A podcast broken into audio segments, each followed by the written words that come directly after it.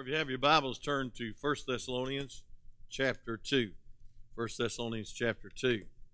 Good to see so many young people leave, amen, for the right place. And that's the youth meeting that we hadn't had in six months. And so I know Brother Jason is excited, and Brother Vinny, and uh, Miss Becca, and Miss Tria. We appreciate the work they do with the youth. And uh, we need to have special attention to our youth, amen. We need to grow it back.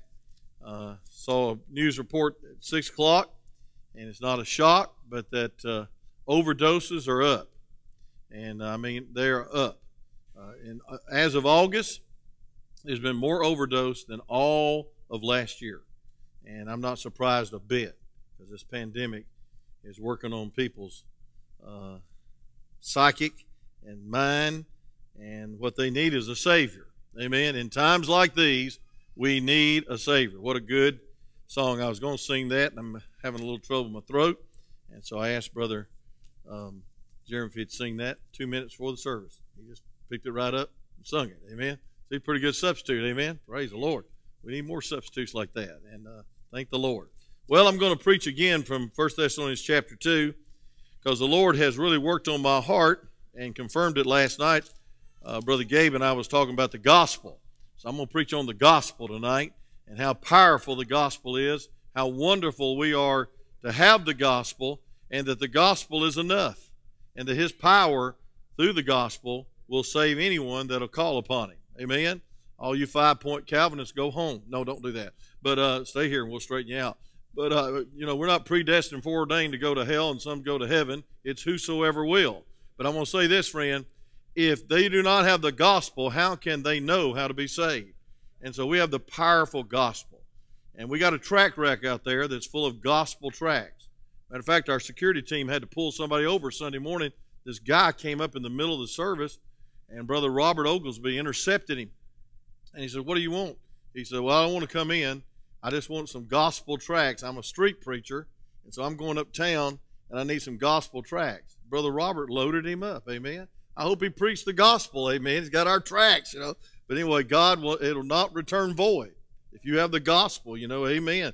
And uh, so I'm excited about First Thessalonians chapter two. I didn't preach last week, Brother Kevin did, and he did a great job on all the messages. But um, you know, I emphasized the seeker-sensitive church a couple of maybe three weeks ago, four weeks ago, and we're a Savior-sensitive church. But I want to tell you what we are too. We're a scriptural based church. In other words, God's word is enough. But I don't believe we believe it, or that track rack would be stripped every service, and we'd be getting out the gospel more. So I want us to start planning more. Uh, you might be restricted in some ways, but the Word of God's not bound. Amen. I believe you ought to plan it. Today, uh, somebody came by my house, and I planted the gospel on him. And I'd already done that once with him, and I said, You remember this? He said, I remember that. I said, Would you read this again? He said, I'll read it again. And um, I believe he will. You pray for him. Um, I believe that he'll get saved. I really do. His name's Mr. Wiley, and I hope he'll get saved. But let's look at 1 Thessalonians chapter 2. And uh, I'm going to not review the whole chapter. Yeah, I probably will. But I want to uh, start uh, with um, verse 9 because it mentions the gospel, okay? And then we'll review some. And I want to look at verse 4 because it mentions the gospel. Sunday night I preached on grace uh, through 2 Corinthians chapter 8 and 9. And it's mentioned five times, no, seven times. And here's the gospel mentioned in this wonderful chapter. Uh, look at verse 4. I'll have you stand later. But it says, uh, it says this in verse 4 because I'm going to read several verses. It says, But as we were allowed of the God to be put in trust with the, say it with me, gospel, even so we speak, not as pleasing man, but God which trieth our hearts. We got to give account about how we handle the gospel. And we're stewards of that. We're allowed of God to be entrusted. It's a sacred trust, the Word of God. I believe the Word of God is the King James Bible. Say amen. I don't believe there's any doubt about it. It's preserved for the English speaking people. And if you have a perversion or a twisted scripture, you need to get a real Bible. Because I want to tell you something. There is a lot of the blood taken out, the virgin birth taken out, and there's a lot of things taken out of that scripture, uh, that uh, book, uh, because of copyright laws, because they want to make money. King James Bibles where you ought to stay by. But look at verse 5. For neither at any time use we flattering words. That's what got me off on this seeker sensitive contemporary movement. As you know, not as a cloak of covetousness. God is witness. Nor of men sought we glory, neither of you, nor yet of others, whom you might have been burdensome as the apostle of Christ. But we were gentle among even as uh, among you, even as a nurse cherisheth her children. Now, a lot of times we're taught soul winning by pressure, and it's super salesmanship instead of letting the gospel do its work. I'll preach on that in just a minute. And so, being affectionately desirous of you, we were willing to have imparted to you not the gospel of God only.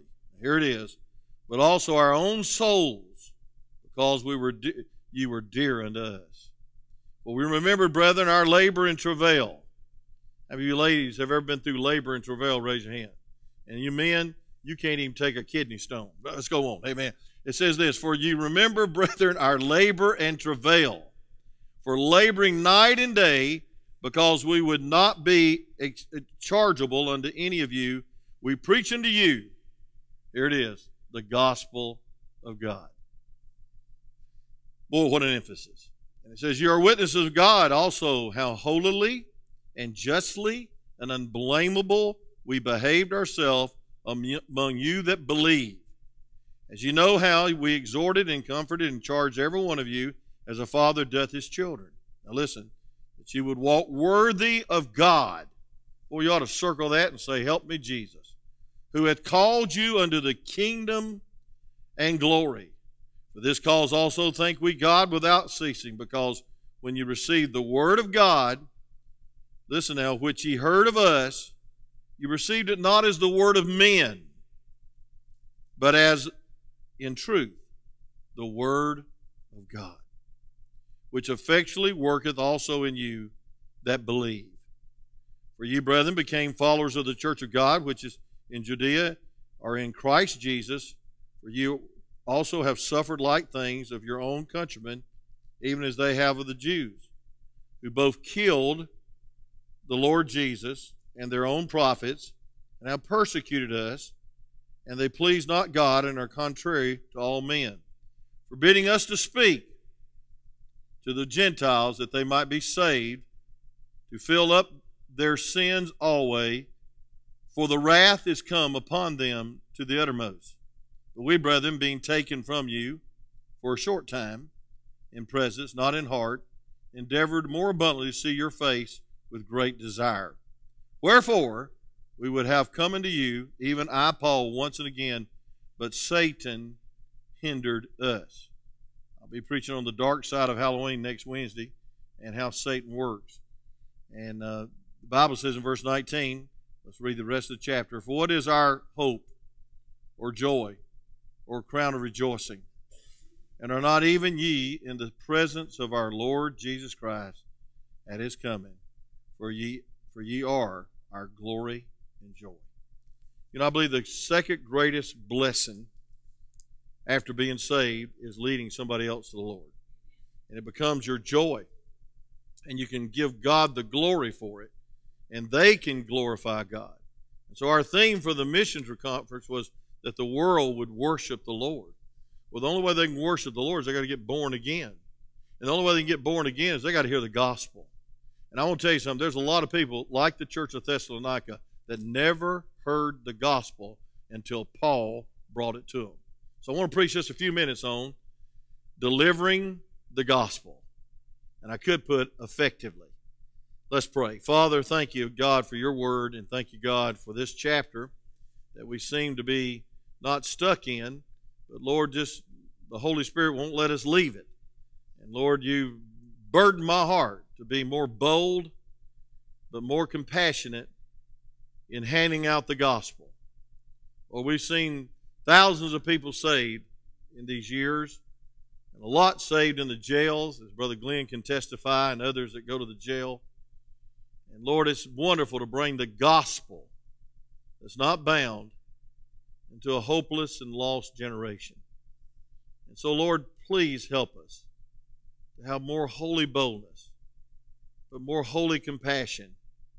And God help us to walk the walk and not just talk the talk, that it whet people's appetite when we do hand the gospel out, or we share the gospel, or we preach the gospel, or we teach the gospel.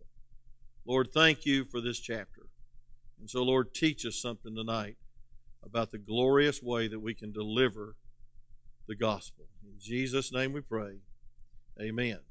Now let me first say the gospel is defined in 1 Corinthians chapter 15. It's the death, burial, and resurrection of Lord Jesus Christ. And it means literally good news. And I, I don't think there's a better news that the gospel can deliver you from hell. That the gospel is the power unto salvation. And it'll save anyone to the uttermost.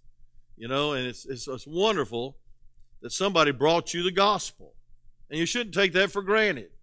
We in the United States hear the gospel every day, probably on radio and uh, internet, and the gospel's everywhere. And a lot of people are not receiving it, but thank God that's the answer. It's not a new president, it's not even the Supreme Court. What we need is the gospel to enter in people's hearts, be brought under Holy Ghost conviction, and be converted into a new person in Christ. Thanks, thank God for the miracle of being born again. And we're not born of corruptible seed, we're born of incorruptible seed, and it's the Word of God. God's not called us to be prosecuting attorneys. God has called us to be witnesses. Amen. Witnesses. We don't save anybody. Uh, one time there was an old uh, drunk on the roads of Chicago, and uh, D.L. Moody walked down the road and he, and he started saying, Hey, D.L. Moody, uh, you saved me several years ago. He was, he, was, he was drunk as a skunk, and he was saying that. And he, he looked at him and said, I probably did save you because God sure didn't. And folks, D.L. Moody's never saved anybody. Wayne Cofield, I don't know why I put myself in a sentence with him, but no one's ever saved anybody. Uh, folks, we take the Word of God and the Lord does the saving. To God be the glory. So God's people are uh, should be a working people. Four letter dirty word to the new generation is W O R K. Amen. It takes work to get the gospel out. And if you don't believe it, go through a pandemic and try to get the gospel out. But, um, you know, we have been called into the greatest work known of men. We have been called to the harvest and to the fields that are already white unto harvest. I mean, people are dying and going to hell. People are overdosing, and people are on drugs, and people are in mental institutes through this pandemic. And it's, it's so sad what people are going through, and all they need is an anchor. And all they need is Jesus. And somebody needs to take the gospel to them. When are we going to get burdened? Does it bother you that men and ladies and boys and girls that do not get saved will go to hell? It ought to bother us. We ought to be burdened and we ought to be stirred to do something about it. And so, first of all, we see Paul, uh, entrance of the gospel. When he came into that town of Thessalonica, he came with the gospel. Amen. And folks, these enemies of the gospel brought accusations against Paul and his workers in an attempt to discredit him because there was such a life change in that town. And Paul began to remind and reassure the Thessalonians that his work had been blessed of God and it wasn't in vain, and he defended the work not himself, that he brought the gospel to them. And the Bible says his word will not return void. And thank God, folks, Paul, he got so bad he had to leave. And he had to leave uh, uh, when he was persecuted in recorded in Acts chapter 15, 16. And Paul reminds them about his entrance. Number one, it was purposeful. He had a purpose. What's your purpose? You know, a lot of people's purpose is this I just want to make a name for myself. Some people, their purpose is to get rich. And some people's purpose is just to be happy. Well, you'll never be happy until you're holy. You'll never have the joy of the Lord until you abide in Him. John 15, 11 says, These things are written in you that your joy may be full and that my joy might remain. These things written to you is verse 1 through 10, which means you ought to abide. You're the branch, He's the vine. And so when Paul and Silas and Timothy first went to Thessalonica, there wasn't one soul that had ever heard the gospel. Think about that. Um, what a blessed work to take the gospel to a place where no soul had ever heard the name of Christ. That's what our missionaries are doing. They never heard the name of Christ, and they never heard the simple gospel that you're saved by the death, burial, and resurrection. And uh, folks, it wasn't an empty or vain message, it was a life changing message. How many of you have had a life change changing experience called salvation? Raise your hand. And somebody brought you the gospel. Somebody prayed for you, but I'm going to tell you something. You heard the gospel, and that's the reason you're saved today. Somebody brought you the gospel. On a Sunday afternoon, Brother Tisdale brought the gospel to Brother Bobby. Amen. Several of you had the gospel brought to your house. And aren't you glad for that person that brought you the gospel? You'd probably heard it a thousand times, but you hadn't paid attention and you wasn't interested and you was dead in your sins and trespasses and the gospel quickened you. The Holy Ghost accompanied the sword of the Spirit is the Word of God. And thank God when the Word of God's planted, the Spirit of God pierces uh, those facades called religion. People are religious and lost. So the gospel is not always received, so he had a painful uh, entrance. Paul was beaten and chased out of Philippi. Acts chapter 16. Ain't got time to go there. He was brutally beaten, and he was shackled, and he was imprisoned. And the Bible says in verse 2, if you'll back up there, in way of review, it said, We were shamefully entreated. That means he was humiliated and beaten and imprisoned.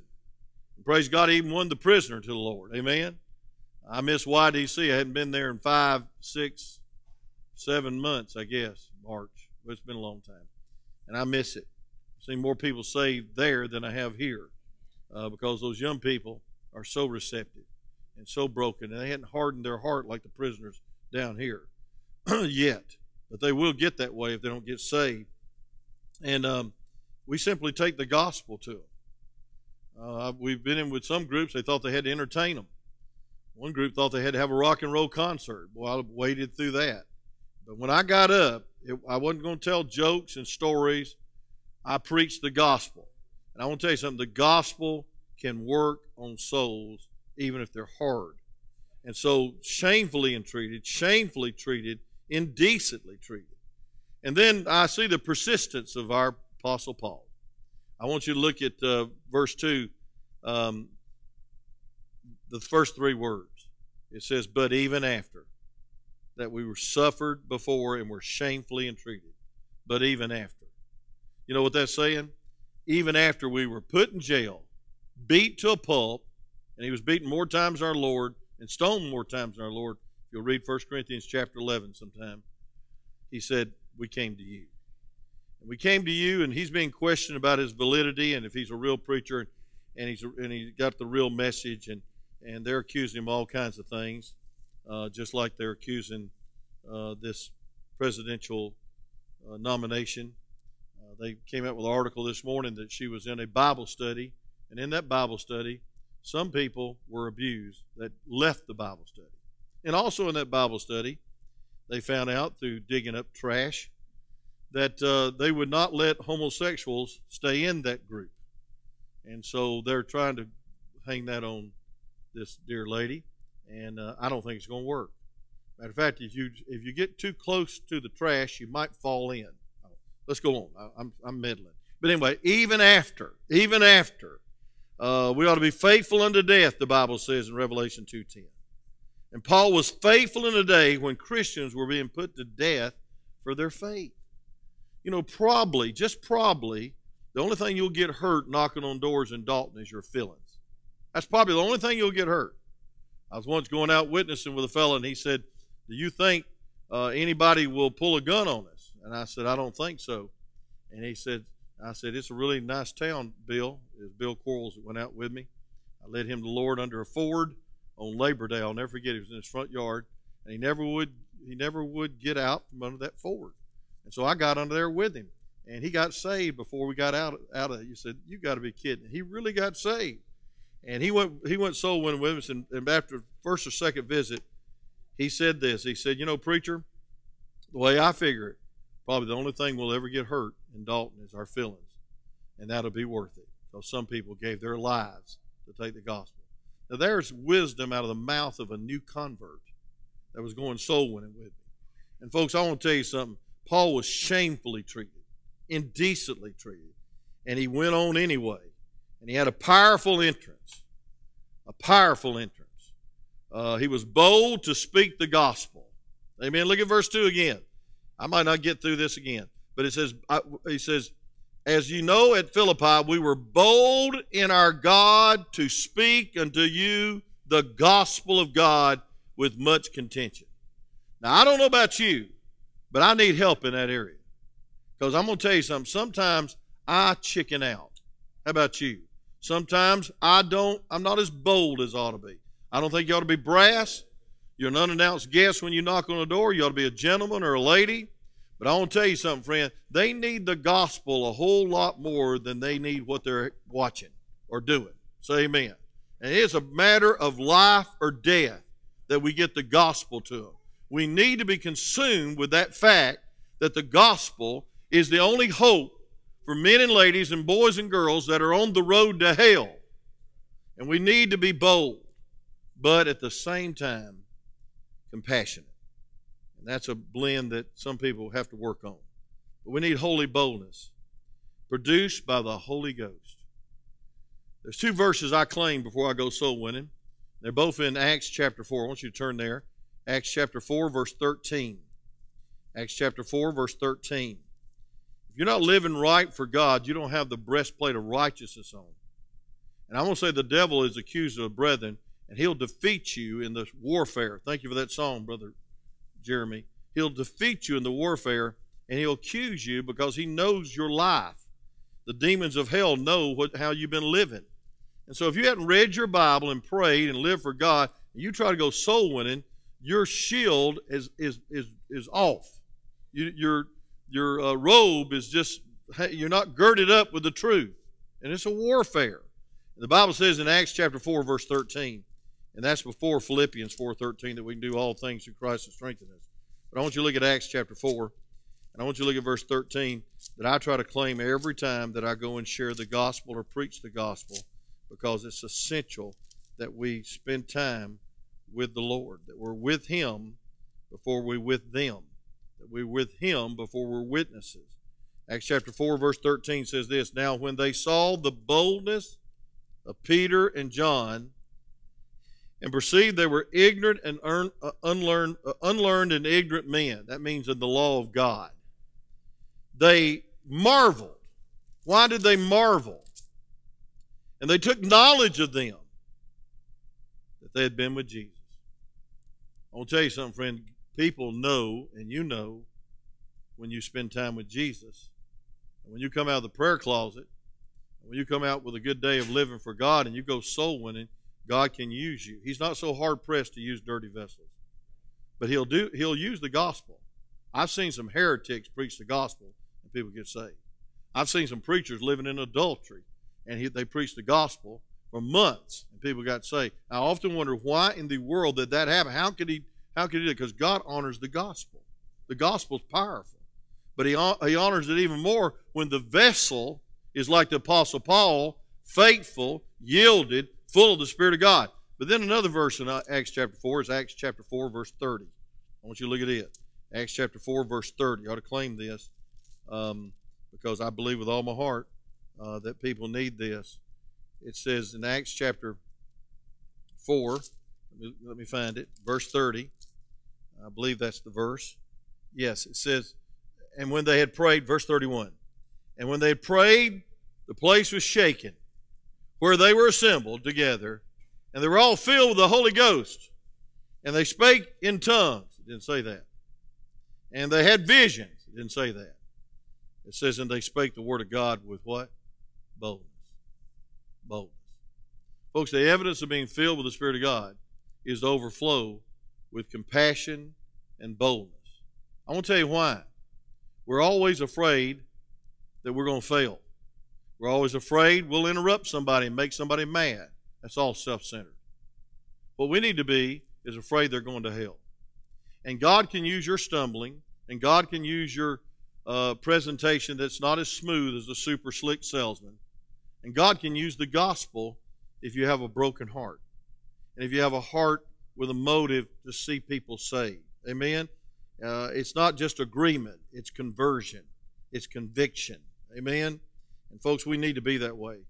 I could go to uh, Acts chapter 9, verse 27 uh, and verse 29. You might want to write that down.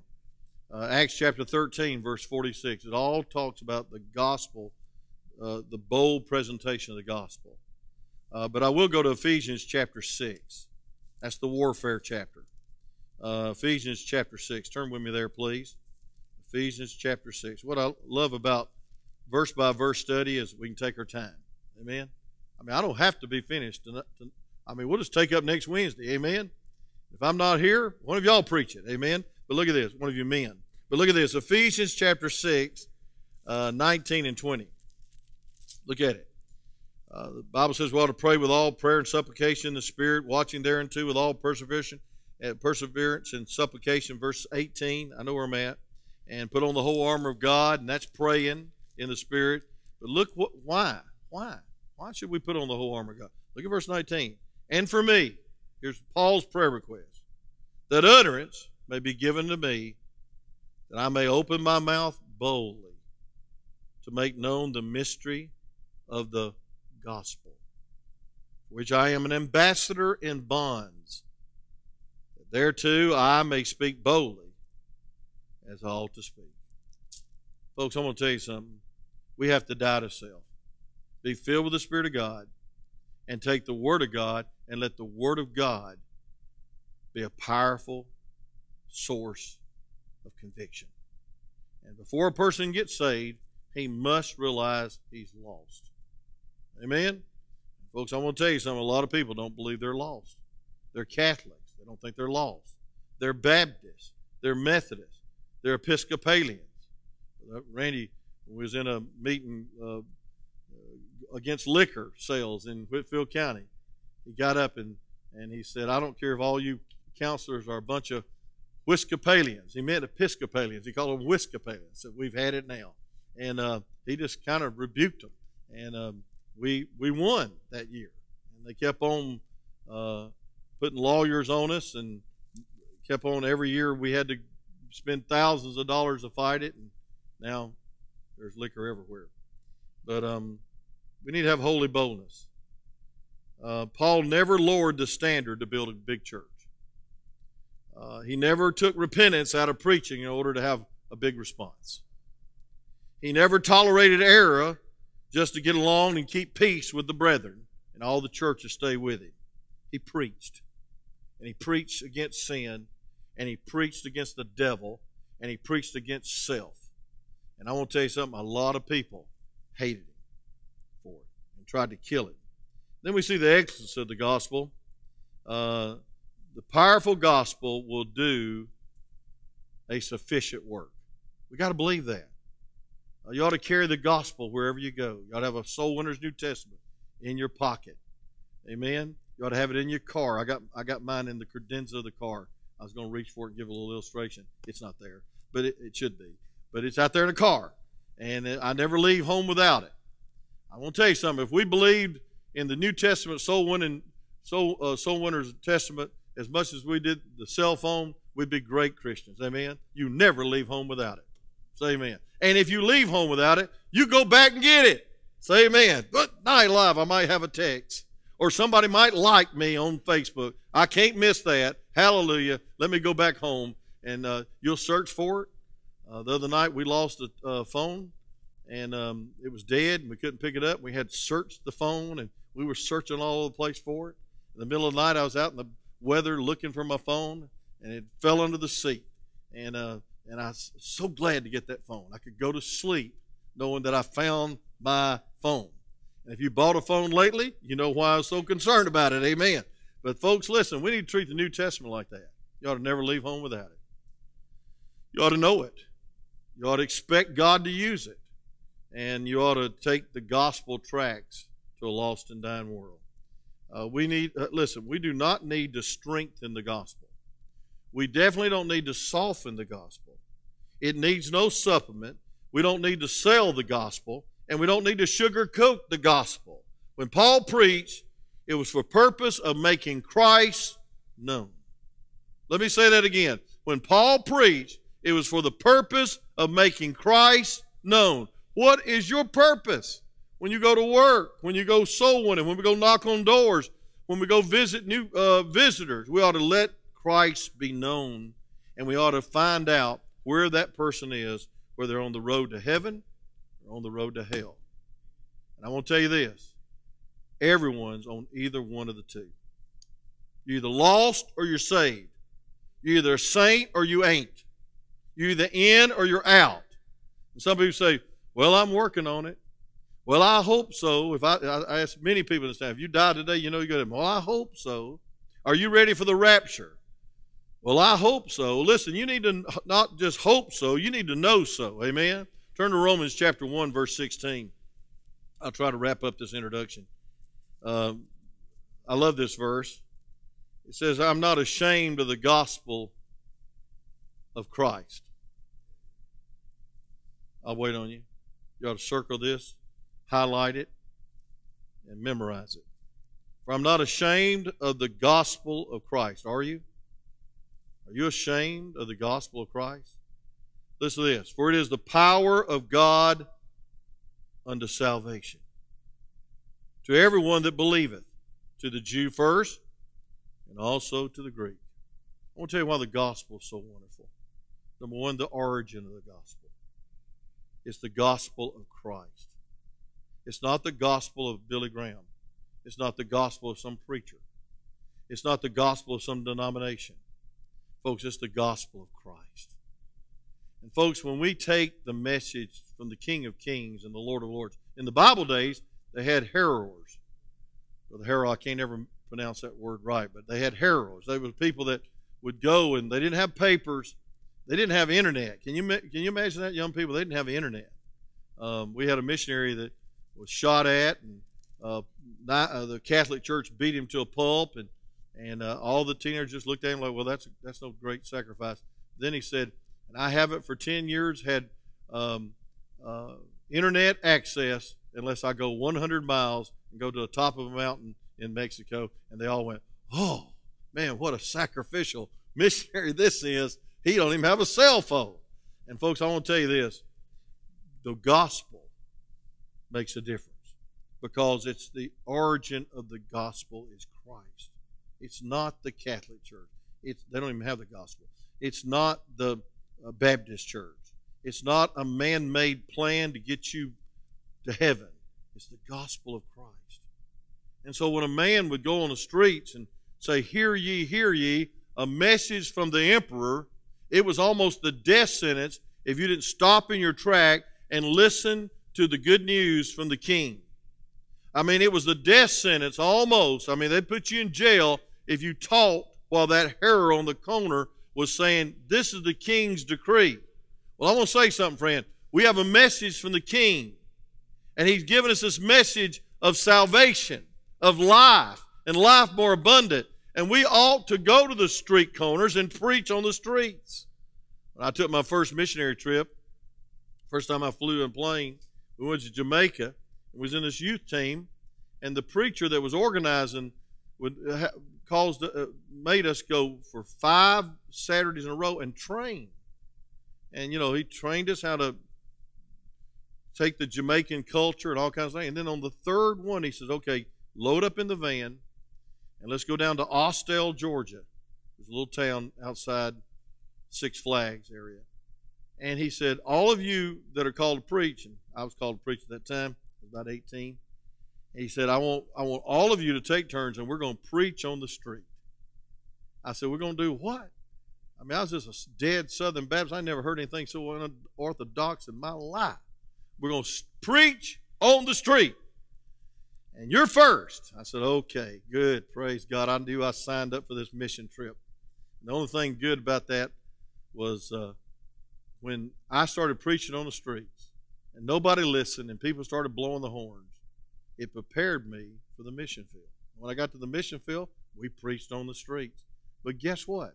In Jamaica, they were receptive because they hadn't heard the gospel 16 times and they were receptive and they heard the gospel and many got saved during my first mission trip and it just it just melted my heart for the souls that's never heard the gospel.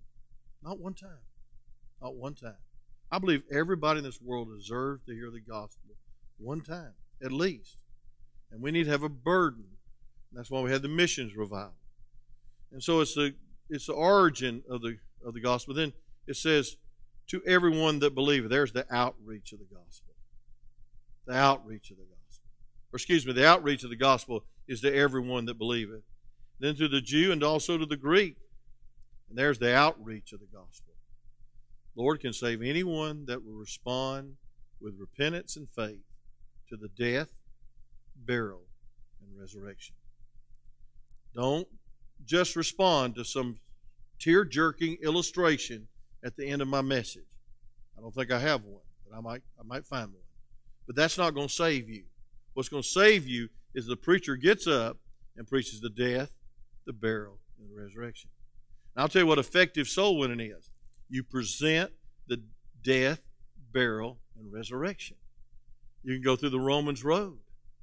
I often have a step up question that I use, and I wrote a tract about that. More important than church. I, you know, I break the ice, but just don't go in there and beat them over the head and say they're going to hell and uh, try to be a prosecuting attorney.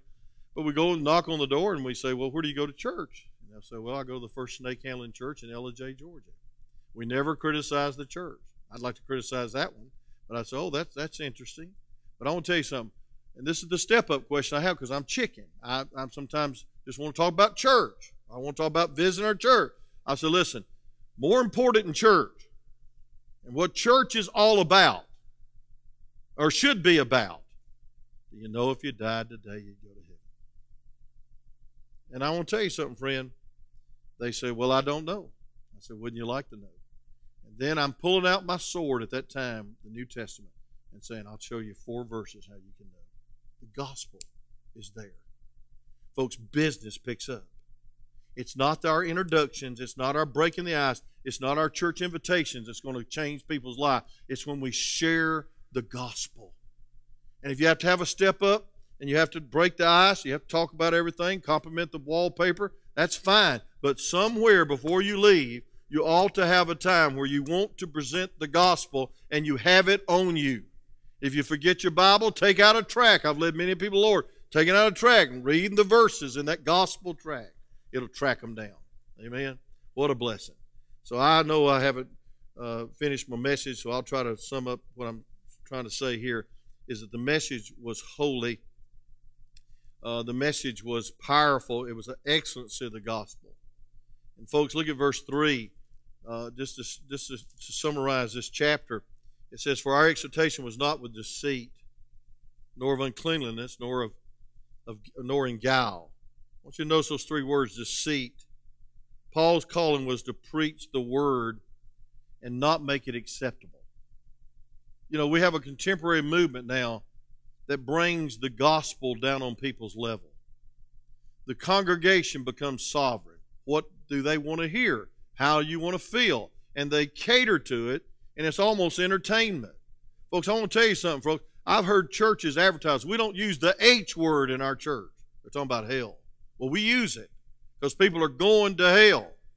And folks, Jesus preached on it 13 times and the Bible mentions it 83 times. So what we're going to do? Cut it out? No, we need to preach the whole gospel, the death, the burial, and the resurrection. And they need to realize their loss. And so, folks, one of the biggest errors in soul winning and evangelism is to make man made attempts to make the gospel acceptable to men. Um, there's been a lot of soul winning clubs, you know, and they get up and testify. I, I won 78 people, Lord, this week. Well, I doubt that very seriously. That somebody won 78 people. And, you know, we're going for 100 next week. And, folks, you can get a lot of agreement, but I want to tell you something, friend. What you need to do is preach the death, burial, and resurrection or teach the death, burial, and resurrection. And the first verse I always share is all is sin and comes short of the glory of God. You're a sinner. Now, people don't like to hear that. They'd rather be entertained and they'd like to say, uh, hear, hear a social gospel uh, that everything's going to be better. Folks, not, there's nothing going to be better until somebody gets saved. Matter of fact, the worst thing that could ever happen to you is die and burn forever in eternal hell. That needs to be preached more. And the second coming. And so, folks, it's not of deceit, it's not unclean. That means it wasn't impure, it was pure, unadulterated word. It's the opposite of uncleanliness. It has a cleansing effect. The Word of God is like water, it, will wash away, it, it, it convicts us. We're clean through the Word, the Bible says. And it's not of guile. It's not of guile. Now, guile, the word means craftiness, trickery, uh, dishonesty. I've seen people teach soul winning like this. Don't ever give them a chance to respond. Don't ever give them a chance to answer questions. Just let them touch your hand. When they touch your hand, lead them in the prayer and lead them in it quick and be a, a aggressive conversationalist. In other words, be a super salesman and get them to agree. But folks, I want to tell you something. Without conviction, there is no conversion. And I believe that we ought not be hesitant about winning souls, and we ought to have a plan when we win souls. And it's all right to have a plan, because if I don't have a plan, I'm going to get really confused. If I don't have my verses marked in my Bible, a map to show me where to go to the next verse, I'll get nervous and I'll forget to go to that next verse. But I want to tell you something, friend. I'm not going to say just touch my hand and you'll get saved. That's trickery. That's false. Uh, it's craftiness. It's dishonest. The motive was honorable uh, the Bible says. It was not of guile. And then the essence of the gospel is this. In verse 7, they were gentle. It says, And we were gentle among you, even as a nurse cherisheth her children. You know what that means? When you go to a house, you ought to be a gentleman. When you go to a house, you ought to be a lady. And folks, you're an unannounced guest. If they don't have time to hear you, don't kick the door in and stay 45 minutes. Uh, you need to keep the hinges oiled for the next visit. So you ought to be friendly. You ought to be loving. You ought to be kind. And if you can share the gospel, fine. But if they don't have time to listen to it, make an appointment and come back. People appreciate that. Amen. I do. Amen. How many of you uh, close the blinds when you hear a door slamming in your driveway? Turn out the lights. You know, it's it's, it's amazing how people don't want to be interrupted. Today we almost have to make appointments to go win souls. Um, had a great visit last night. It was supper time. That was a blessing. But anyway, uh, there's it's gentle, gentle. Don't mean you're a wimp. You ought to have boldness. You ought to be a man of God and a lady of God. But folks, you ought to realize that you're not the prosecuting attorney. You're the witness. Then it ought to be genuine. It ought to be genuine. Look at verse eight. It says, "So being effectively desirous of you, we were willing to to have imparted to you not the gospel of God only, but also our own souls, because, we, because you were dear to us. They gave their soul. Folks, they, he was a good pastor. He was a good brother. He was generous. He was gentle. Uh, he was genuine. And he was generous. Look at verse 8. He said this, but also our own souls. Paul died to be a soul winner. Paul lived to be a soul winner. Paul sacrificed. He was beat five times. He was scourged more than our Lord. He was in prison. He was in nakedness. He was in peril. His own countrymen forsook him. Why? That God might get the glory. He was a man of God, a real man of God. And then we see number verse 9, the gift. For you, remembered brethren, our labor and travail for laboring night and day, because we would not be chargeable unto any of you. We preached unto you the gospel of God. Folks, I want to tell you something. The best day of my life, the very best day of my life, was the night that my preacher got up. And I'd been elbowed for years by my cousin. He got saved earlier than I was. I was 11. He'd got saved when he was 9 my cousin had a burden for my soul. And every invitation, he'd start elbowing me. I got so mad about that. And, you know, I wasn't in church for the right reason. He just, he'll start elbowing me, elbowing me. And then on that night, James P. McDonald got up and he preached a tremendous, powerful message on hell. And I want to say this at the end of the service, there was somebody else elbowing me from inside. It was the Holy Spirit of God used the preaching of the Word of God to convict me that if I didn't get saved, and I thought it might, if I didn't get saved that night, I'd go to hell. And I'll tell you what, you say, oh, you use Jesus as a fire escape. It's a pretty good fire escape. But, folks, I want to tell you something. If there was no hell to miss and no heaven to gain, I'd get saved for the abundant life that God has given me. A patient wife, boy, she's patient. A good wife. I tell you what, I wouldn't be in the same church if it wasn't for a good wife. Because I mean, she has been very patient. And when I wanted to throw in the towel, she said, "I don't think it's, I don't think it's time to quit. I think it's too early to quit." She said that many times. When I wanted to write out my resignation and put my suitcase on the pulpit and just preach one of those great exit messages, she'd say, well, "Honey, I don't think it's time yet." And that yet hadn't come yet. I hope it never comes. But I want to tell you something, friend.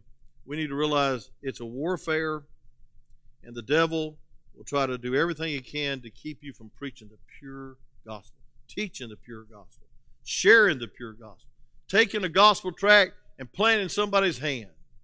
Had a couple of people come by my house today, and uh, they they were there for one reason. That was to do some carpet work. And I said, "You remember when you did some carpet work at the church? I gave you a tray." He said, "I still got it." I said, "Well, just in case, let me give you another one." He had his girlfriend with him. I don't know what his girlfriend was doing, helping him lay carpet, but praise God, some people are blessed. I don't know, but anyway, here here it was. And well, they took that gospel. And I said, "Remember, the most important thing is not coming to church." but we'd love to have you come. It's knowing that if you died today, you go to heaven. A lot of people are dying with this uh, pandemic, this virus. He'd be ready.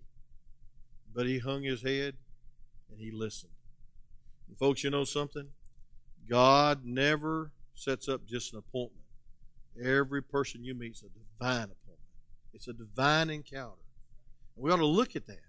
God has called you to take the gospel to a lost and dying world. It's gentle, it's genuine, it's generous, it's a gift. We ought to look at it as a gift. And folks, we ought to labor. Look at we ought to labor and travail in prayer. And then let me just show you real quick in closing. My time's up. The example of the gospel. Look at verse 10. So if we are witnesses, and God also how holily and justly and unblameable we behaved ourselves among you that believe. Folks, I want to tell you something. Holy means without a breach. It means they lived a life that was pleasing to God. They backed up their message with a changed life. Don't go around witnessing and cussing the next breath. And I've seen people do that on the job. Don't go, don't, hey, don't go bad mouthing the whole church on Monday and then Tuesday, all of a sudden you say, Well, I, I need to witness these people. I think I'll give them the gospel. They won't read it. And I want to tell you something. The reason is because we need to have a holy testimony. And then uh, justly. That means real and genuine and true. And then unblameable. None could sustain a charge against Paul. They tried, but they couldn't. And then, of course, after that is not only the uh, conviction, but there's consolation in verse 11. And I'm trying to get to one verse and we'll close. It says, And you know how we exhorted and comforted and charged every one of you as a father doth his children. So after you get them saved, uh, you don't bully and brow, browbeat them to get in church or to get saved. And then after they get saved, you disciple them. That's where we're missing the boat. Talking last night about there is no Highland Park Baptist Church. Brother, you, you just graduated from there 20 years ago. And if you'd said 20 years from now, there'd only be a Church of the Rock or whatever, um, Church of the Highlands or something, where they have rock climbing wall in the in the vestibule and rock and roll music, you would have passed out. Said that is no way. Folks, a church continues through discipleship, through training young men, and then staying with the Scripture. Uh, they brought in men that didn't believe the Bible, like Al Jennings from, from California and others that had perversions of the Bible, and that church went down, and now they've sold it to a charismatic group, and that beautiful campus is empty. Bobby, you was there in the good old days under Dr. Lee Roberson. How could that happen? We're one generation away from compromise, apostasy, from contemporary materialism, entertainment Folks, the challenge today is in verse 12. It says that we would walk worthy of God who has called you into his kingdom and glory. For this cause also we thank God without ceasing. Because when we need when we when ye received the word of God, to that, which ye heard of us, thank God they heard from them. You received it not as the word of men,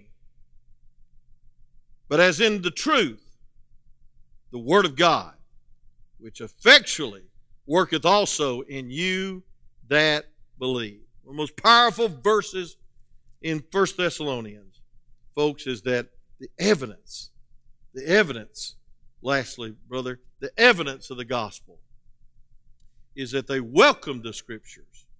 They received it. It carries the idea of being ready and warmly welcoming the Word of God. I thank God for you. We don't have many here tonight.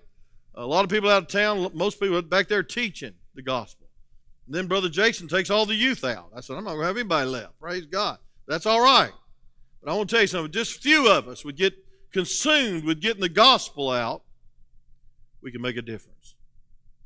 And folks, there are people that are receptive. They received it. Uh, the ex- exceptional welcome to the Scripture. Then, was, then it's engrafted word. Uh, James chapter 1, 21 says that they received the engrafted word. That's a horticultural term that means implanted. Um, it speaks of grafting a branch into another branch that's broken. The Word of God engrafts in our soul. And only as the Word of God is received with a welcome heart can it change a life. So listen, you can't make anybody get saved because you're not the convictor. And folks, you can't make anybody listen, but if they will listen, and if they will receive the Word of God, and maybe they won't until they go home and open that tract up um, in the middle of the night three times because they couldn't sleep. The guy called me and apologized after he got baptized over at Bible Way Baptist Church.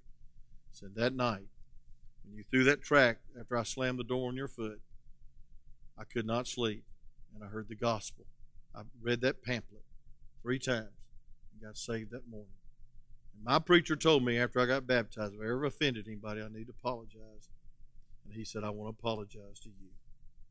Because because you gave me the gospel tract, I know I'm going to heaven. I was baptized tonight. He was saying tears on the phone at Bible Way Baptist Church. My first thought was, well, why didn't he come to Whitfield Baptist? No, I didn't say it.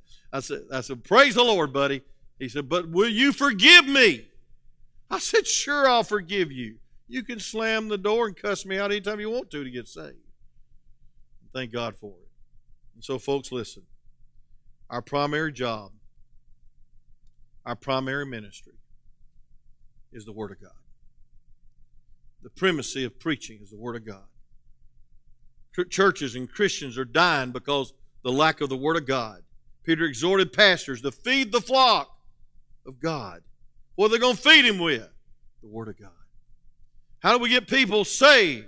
We give them the seed, the incorruptible seed, the Word of God. We plant the gospel. We share the gospel. We give them the gospel. I'm excited about this little festival. I've got the gospel in Romans, uh, the whole little book, beautifully designed and printed. And somebody just sent us thousands of them because I just mentioned it at a preacher's meeting. I'd like to have some more Gospels of John and Romans. We got thousands back there. They just kept on coming in. I just mentioned it off the cuff. We could use some gospels, and we got a whole room full of them. I don't even know how, if we need to pay for them or not, but it's a blessing. It's a blessing to have that gospel. So they can leave here with a smile on their face. They can leave here with joy in their soul because they won a game, or they can leave here with the gospel and go home and share it with mom and daddy, or go home and read it themselves and get born again and not go to hell, but go to heaven. Let's pray. Father, thank you for this emphasis on the gospel tonight. Lord, you sealed it in my soul last night as I was talking. This is exactly what I need to preach. And God help us, and God forbid that we'd ever get away from the gospel. We ever get away from the, the most important part of every service, the preaching of the gospel. God, that we'd ever, never get away from the blessing of taking the gospel door to door and to prospects and to new residents, and taking the only message that'll ch- change men and ladies and boys and girls' lives. Lord, this election might change a lot in America, but I know your gospel will change everything in a person's life if we can only get it to them. So, Lord, please help us. Give us holy boldness with compassion. Give us wisdom to win souls. Give us a desire in our heart to die to self and not care what people think about us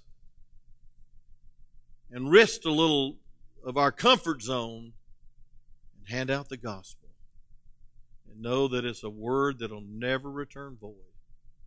And it'll work day and night and it'll work after we leave and after they soon forget us that the gospel will continue to work. With every head bowed and every eye closed i know this has been rather long but this chapter has been a blessing to my heart has been a conviction to my soul we need to make much of jesus and the way to make much of jesus is make much of the gospel how many tracts have you handed out this week how many times have you mentioned the name Jesus to someone? Folks, this world is dying and they're going crazy and they're depressed and they're fearful and they don't have hope. Folks, the gospel light, the glorious gospel light, can change their life because they get saved. How many say, Preacher, tonight, God has spoken to my heart about being more faithful stewards of the gospel. And I want to do something about it in the coming days. I want to take some gospel tracts. I want to pray for a divine appointment where somebody just be open to the gospel. I want to share the gospel with somebody. Would you slip your hand up high for prayer? I got to I got to raise mine. Maybe some of you here would say, "Preacher, I've never received the gospel." And folks, you might be you think you might be thinking you're saved because you joined a church or you turned over a new leaf. That's not enough. Or why was Calvary necessary? Why was the blood shed necessary? Because He's the way, He's the truth, and there's no other way, and no other truth, and no other life but by Jesus. John 14, 6. But you say, Preacher, I'm not saved. And I need somebody to take the gospel and show me how to be saved. Would you please pray for me? Anyone? You're not sure you're saved. You can sit in a good church like this and go to hell. You need to know for sure. Father, use this message and thank you, dear God, for speaking to my heart about the importance and the power, the origin, the outcome, and the outreach of the gospel. Lord, I'm excited that I can leave here, not with just my cell phone. God, I can leave here with the gospel in tract, in my New Testament, in this Bible. I can take the gospel to a lost and dying world. Well, thank you in Jesus' name. Amen.